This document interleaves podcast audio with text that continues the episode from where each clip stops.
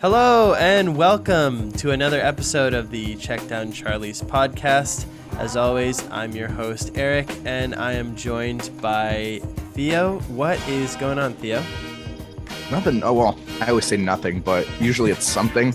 And I just like throw it in the back of my head. Really just, uh, you know, hanging out, uh, beginning of the summer. It hasn't actually felt like summer for us in, uh, in Canada, but know, I can't complain because there's no snow outside.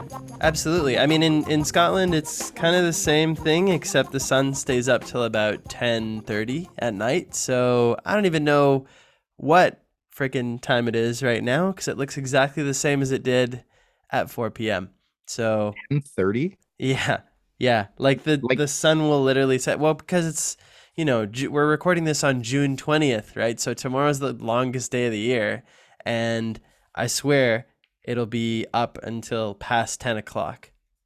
I know that you guys are like basically as far north as like Sweden, and Yeah. they practice like midsummer, which is like the summer solstice, right? Like Right. everyone's watched that creepy ass horror movie I Midsummer. hate that movie so much.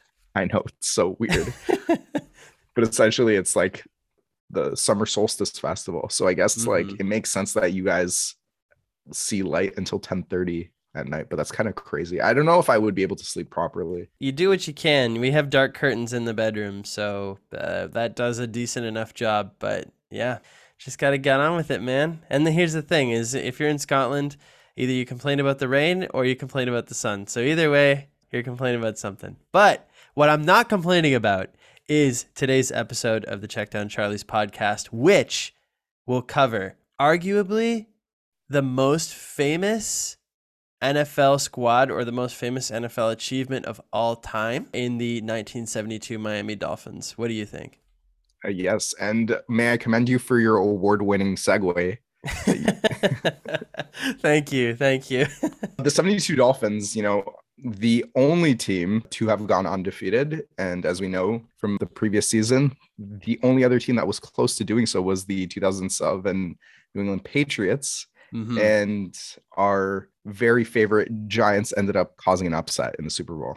Absolutely. Absolutely, they did. So, all of you who haven't heard season one, go back and listen to that one. It's uh, one of the greatest uh, memories of my lifetime. And I'm sure we'll be describing somebody else's favorite memory in terms of football when we're talking about the 90, 1972 season. So, without further ado, the 1972 season started differently from all the other ones. The Dolphins had gone from being a young, plucky, and inexperienced bunch of players to Super Bowl contenders in a matter of two seasons under Don Shula.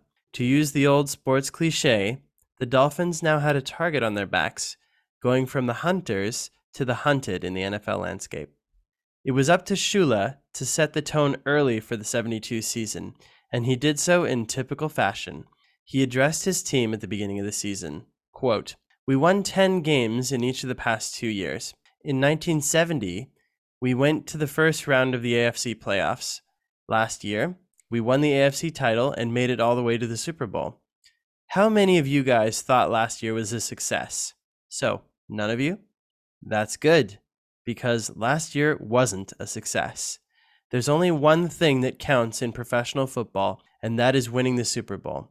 The rest of it means nothing. Absolutely nothing. If you don't win the Super Bowl, you're nothing but an also ran, just like the team that finishes in last place. Well, this year will be different. This year will be successful. By that, gentlemen, I mean that we will win the Super Bowl. First team activity on the schedule for the 1972 season was to rewatch footage of their loss in the Super Bowl. We were called bums all off season because we lost the Super Bowl. Running back Mercury Morris recalls a quote from Shula. See how sick and sorry you feel now? Now think of how sick and sorry you're going to be if you don't go back and redeem yourselves for what you did last year. Shula made sure that the players carried a chip on each of their shoulders going into the year. We all knew why we were there to get back to the Super Bowl and win it. They started off the season in Kansas City for a rematch of the 1971 AFC playoff game against the Chiefs, which would be the first ever game played at Arrowhead Stadium. While the previous match was played on Christmas Day in the cold, this game was played in sweltering heat. It was apparently so hot that day that the ink from the Dolphins' game plan was leaking onto Don Shula's white shirt. Total contrast in today's game, where Shula's wearing a, a crisp, you probably starched white shirt, Uh-huh. and like the pen ink from his game plan is just like in his front pocket, and it's probably just like seeping through. And like contrasted that with uh 2020 Bill Belichick with his uh Darth Vader hoodie and laminated play sheet. It's Yeah. it's a totally different world. Or was it uh, Chip Kelly that had like Rocky Balboa or like Rambo on his play sheet as he was like covering his mouth, trying not to get his lips red? Totally, yeah. So after a, a tough fought first half, guard Larry Little led the team in a sprint to their positions to start the second half, while a dehydrated and tired Chief squad looked on. Suddenly, the four day practices in the Miami sun without water proved to be advantageous. There was a method to Shula's madness. They would go on to win 20 to 10, proving that last year's victory was no fluke. Mike Freeman tells a story of Chiefs wide receiver Otis Taylor, who grew so frustrated with Miami's tight coverage that he threw a punch at linebacker Doug Swift. What Taylor forgot was that Swift had his helmet on, along with a cage face mask. Taylor broke his hand and was ejected from the game, further adding to the Chiefs' misery. Miami started to pile up victories against fierce competition. They racked up 274 yards on the ground in week two against the Houston Oilers on an AstroTurf surface that destroyed many careers. Then came a come from behind victory against Fran Tarkenton and the Minnesota Vikings in week three. The Dolphins' potent rushing attack was stopped by the Vikings, so Bob Griese and wide receiver Howard Twilley would combine for two touchdowns. Griese eventually hit tight end Jim Mandich in the end zone for the game winning score off a play action.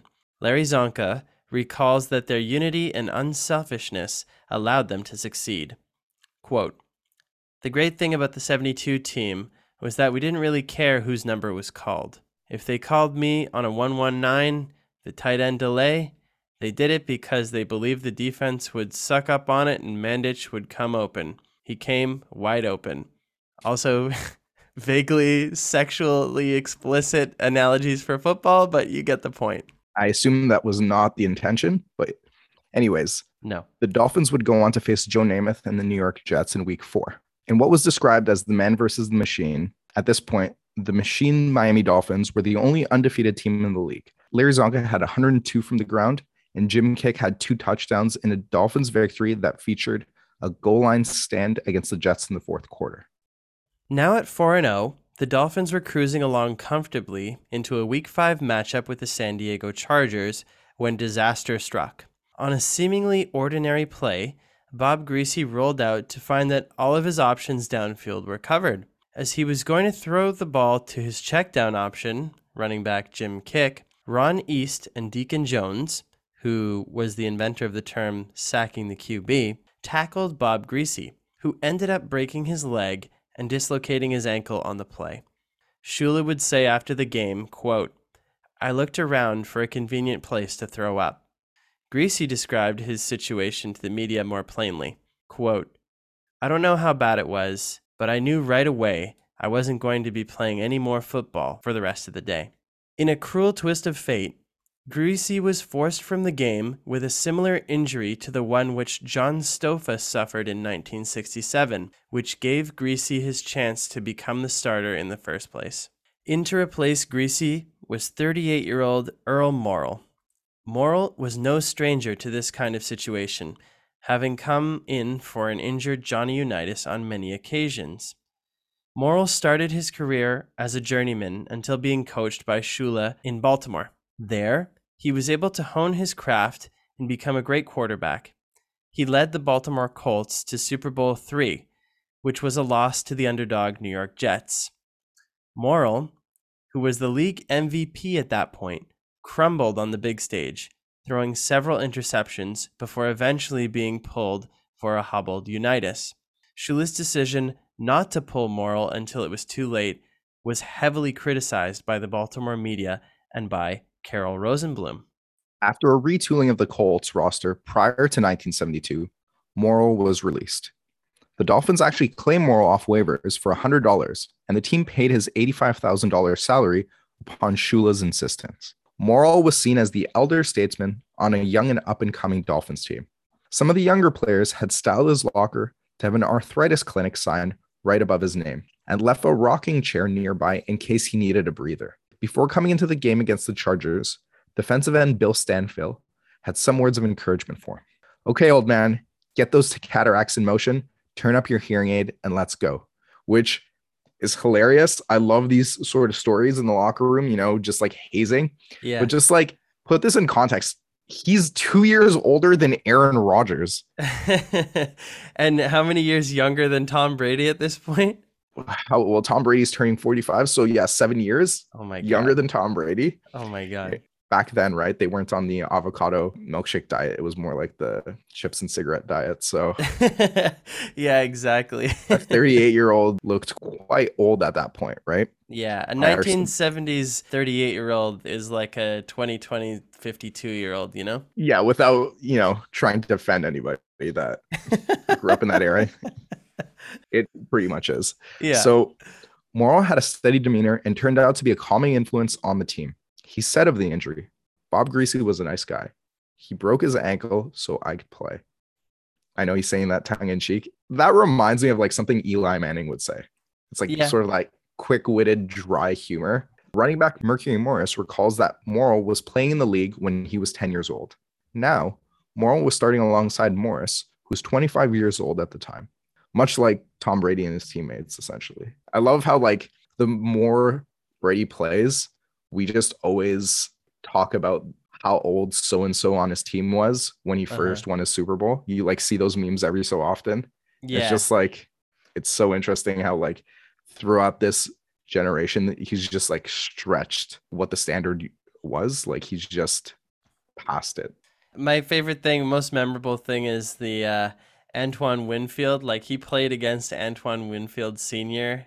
and now plays with Antoine Winfield Jr. Like he's still the QB of the team. It's unbelievable. But yeah, that's what Morrall was for these people. He's a, a legend, man. They brought him in, and uh, his experience seems to have paid off for them. exactly like a real culture guy for Shula. Some might make the comparison with another and more contemporary former Dolphin, Ryan Fitzpatrick. On the Colts, Shula employed a similar hot hand system to Brian Flores, switching between Unitas and Morrall on several occasions. I think that was probably the closest comparison that I could think of in the modern NFL. And, you know, you see it obviously out of necessity on the Dolphins because Griese goes down with a pretty horrific injury, to be honest. There was a lot of switching between Unitas and Morrall. So Morrall already had that experience of coming in and running Shula's offense, which turned out to be pretty invaluable to them. I feel like what Brian Flores did with Tua and Ryan Fitzpatrick is probably the closest thing. What do you think? I think that's the closest it'll get to in the modern game, just because Brian Flores' approach was essentially whatever it takes to win the game. And he's been criticized for this, which is like making the quarterback as comfortable as possible. And it doesn't happen at all these days. And like it's more likely to happen in college football, right? Where they switch back and forth between the quarterback. But I think in the 1970s, people have to remember it's more acceptable because of the amount of rushing attempts versus passing attempts. A little teaser when we get into the 80s, this still is in play for Shula. Before Marino, he has two quarterbacks, uh, David Woodley and Don Strock, and they're sort Mhm. of like polar opposites in terms of play styles. One's more of a running quarterback, and the other one's more of a traditional pocket passer. And he actually switches between both depending on the style of game that they're going to play. Obviously, we'll we'll cover that more later, but this is to say that Shula's not afraid to switch things up if he sees fit. Despite having to hold their blocks a little while longer for the aging quarterback, the members of the Expendables offensive line were unfazed by the change of signal caller. His prior knowledge of Shula's system was a huge advantage. Morrall was able to calmly execute Shula's game plan and completed touchdowns to Howard Twilley and Paul Warfield to lead Miami to victory against the Chargers. Griese's injury served as a wake up call to other areas of the team to pick up the slack and do their part to aid their team to victory. The transition from Morrall to Griese wasn't as smooth in the following week as they faced the Buffalo Bills.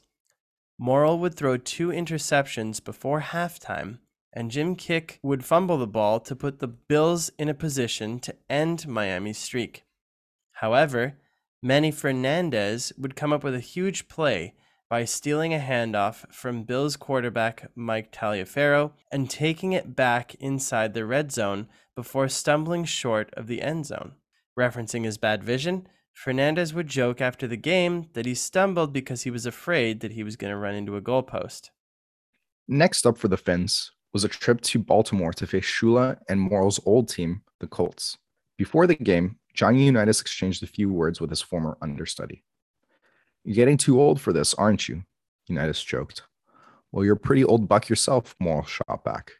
Clearly, Shula and Morrall were on a mission to stick it to their old team, as Unitas was benched in a 23 to nothing victory by Miami. Earl Morrall was given the game ball and had this to say to the media after the game. I think they felt sorry for the old quarterback. It could have gone to a dozen other guys. I'm just happy they came back here and won with me at quarterback. This is the 10th time I've been in the visitors' locker room, and I spent four years over in the other one. It's tough to look across the line and see all the other guys you know so well, but you also know they'd like to kick the hell out of you every play. It must have been really satisfying for Don Shula and Earl Morrall to come back and not only beat their former team following the embarrassment of losing to the Jets, but not only do you do that, you come in there and you blank them 23 to nothing with basically their old backup. Steamrolling them, and they're already undefeated up until this point. Like, yeah, I'd say as much as Morrall's satisfied with the victory, mm-hmm. I think even more so with Shula because like both teams are on separate plateaus mm-hmm. and it mm-hmm. just like further sticks it to Rosenbloom, who was like so catty towards the end of Shula's career with the Baltimore Colts. Yes, absolutely. Yeah, this is where they kind of announce themselves as a force to be reckoned with. Like it doesn't even matter who's starting at QB. You know, they're just going to execute and they're going to outwork you and be disciplined and yeah. beat you no matter what.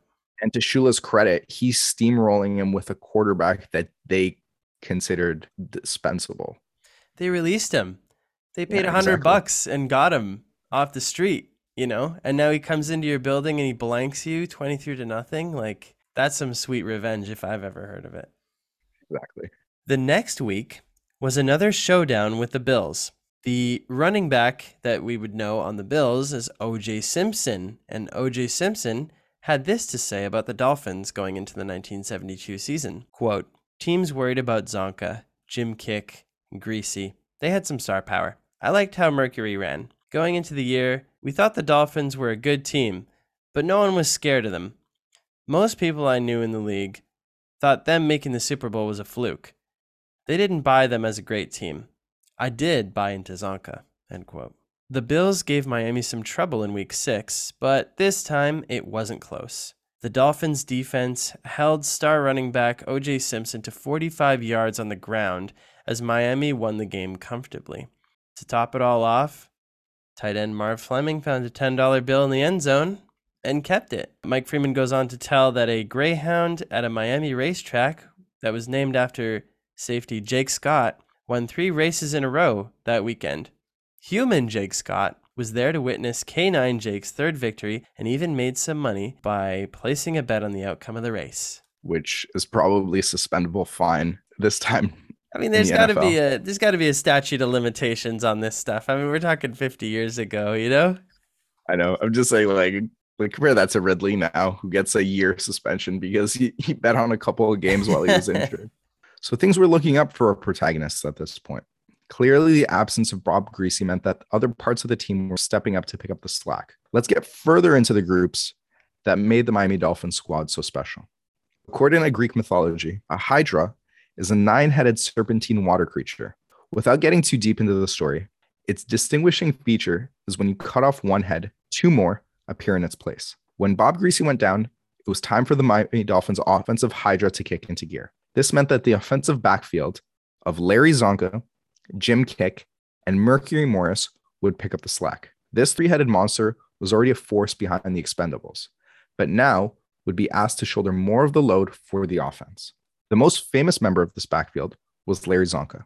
We will definitely dedicate an entire episode to this Hall of Famer. So suffice it to say that he was the battering ram of the offense. Csonka was known for being an aggressive run, coming in at around 6'3, 237 pounds. He would bring the pain to opposing tacklers. There was one play where Larry Csonka stiff armed a Colts defender on the sideline. The defender was down for a long time while being attended to by the medical staff. Don Shula recalls this as one of the only times an offensive player was called for unnecessary roughness against a defender instead of being the other way around.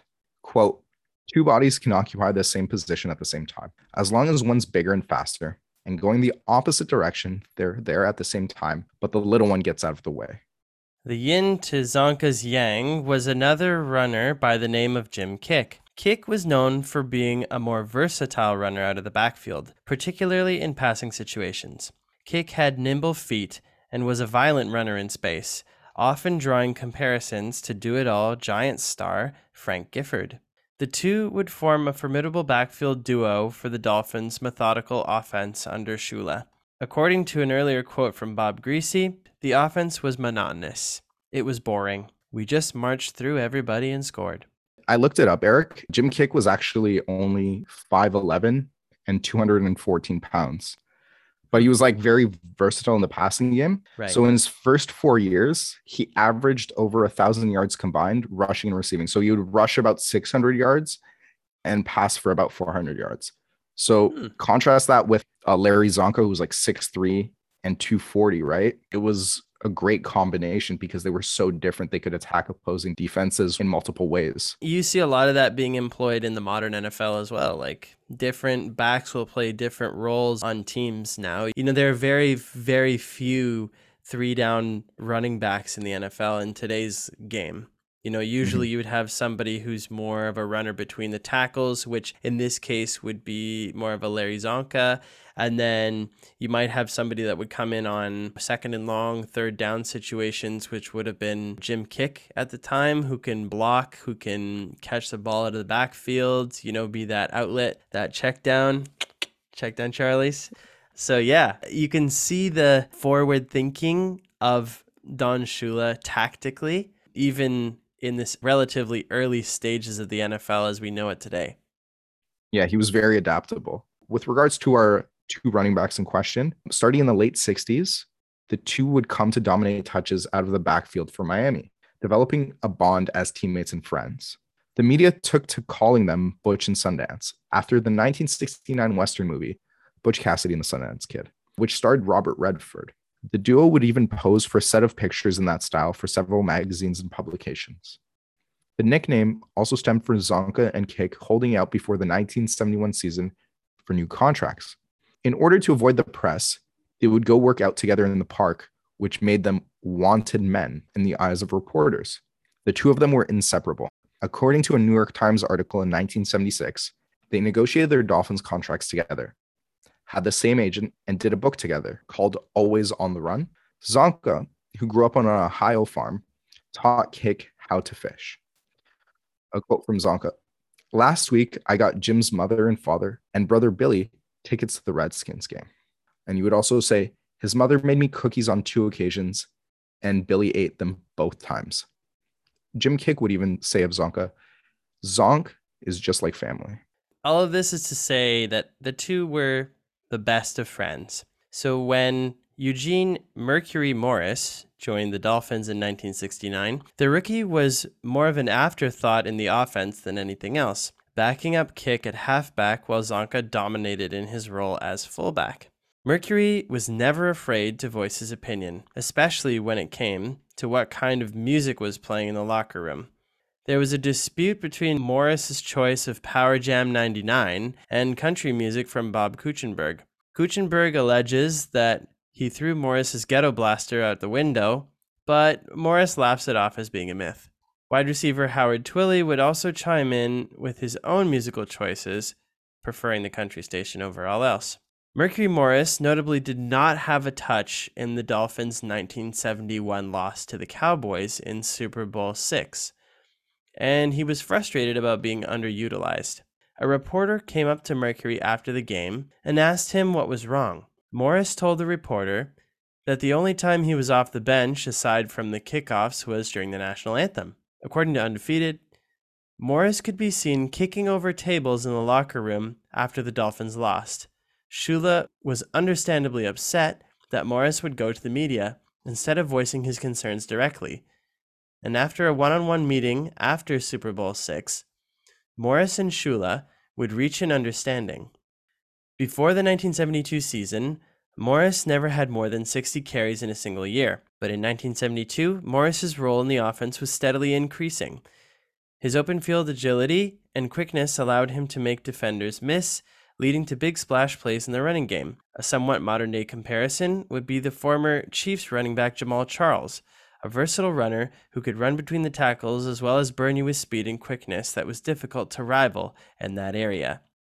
According to Shula, Kiick had great hands coming out of the backfield, was never going to fumble, and could get into the end zone in goal line situations. Mercury could get to the outside and had the ability to move quickly in space. Shula would say, I wanted Kiick in there in certain situations. I wanted Mercury in there in certain situations. And I wanted Csonka in there all the time. There were some instances where Kiick, 5'11, would be put in to block for a 6'3 Larry Csonka.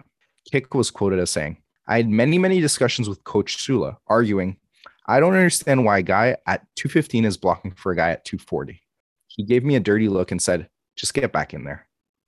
Kiick describes himself as being the most opposed to Shula's coaching style and having a problem with authority. As a result, Shula would tolerate more humor from Csonka because he knew he was more serious about the game preparation. Kiick says, Zonk was his boy. I used to tell Shula all the time, no wonder you love Zonk. You're both Hungarian, you're both from Ohio, and you're both ugly. I love that line. While Csonka was known as a physical runner, Jim Kiick took the approach to work smarter, not harder. Kiick would describe his own running style as such I like to run where there are holes, and Larry likes to run where there are people. Kiick would explain his style in a 1972 article in Sports Illustrated. Quote, I've always been what you might call lackadaisical. It makes for a bad appearance. For example, I hate exercise. I hate sit ups. Larry thrives on hard work. Raised on a farm, up at 5:30 milking cows, getting the work done. I was lazy or looked lazy. Shula yells at me for the way I do exercises. I just like to loosen up. I don't worry much about form. I don't knock myself out on the unnecessary stuff. Why run back to the huddle? Conserve your energy. Pick your spots. He added, quote, I'm not a student of anything. I stopped growing mentally at 17. I know absolutely nothing about football. I don't know how to read a defense. I'm always afraid they'll quiz me on something I'm supposed to know. End quote. I guess this is probably why they were such good friends because they were polar opposites, right? Mm-hmm. It's funny because someone like that could honestly rub Shula the wrong way, but I feel like because there was such a stable of running backs and Kiick's job was always on the line, they basically had the culture or like the foundation to support a running back like him.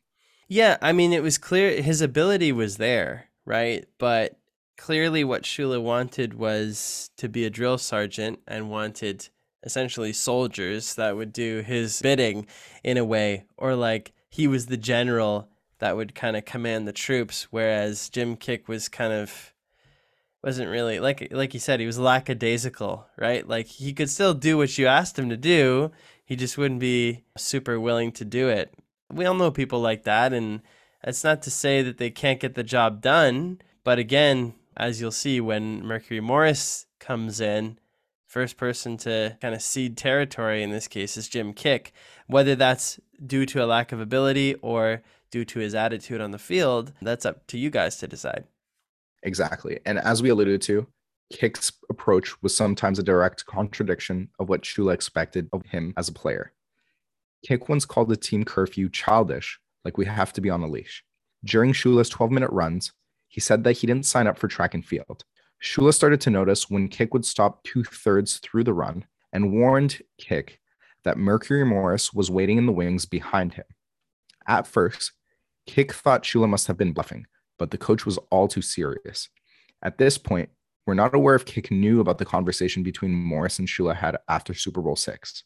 Morris's increase in playing time came at the expense of Jim Kiick, who'd eventually had taken a backseat role to Morris at halfback. Morris's increased involvement initially came as quite a shock to the dynamic duo. Quote, in the beginning, I would sit in between them to kind of let them know this is how we're going to roll here, said Mercury Morris.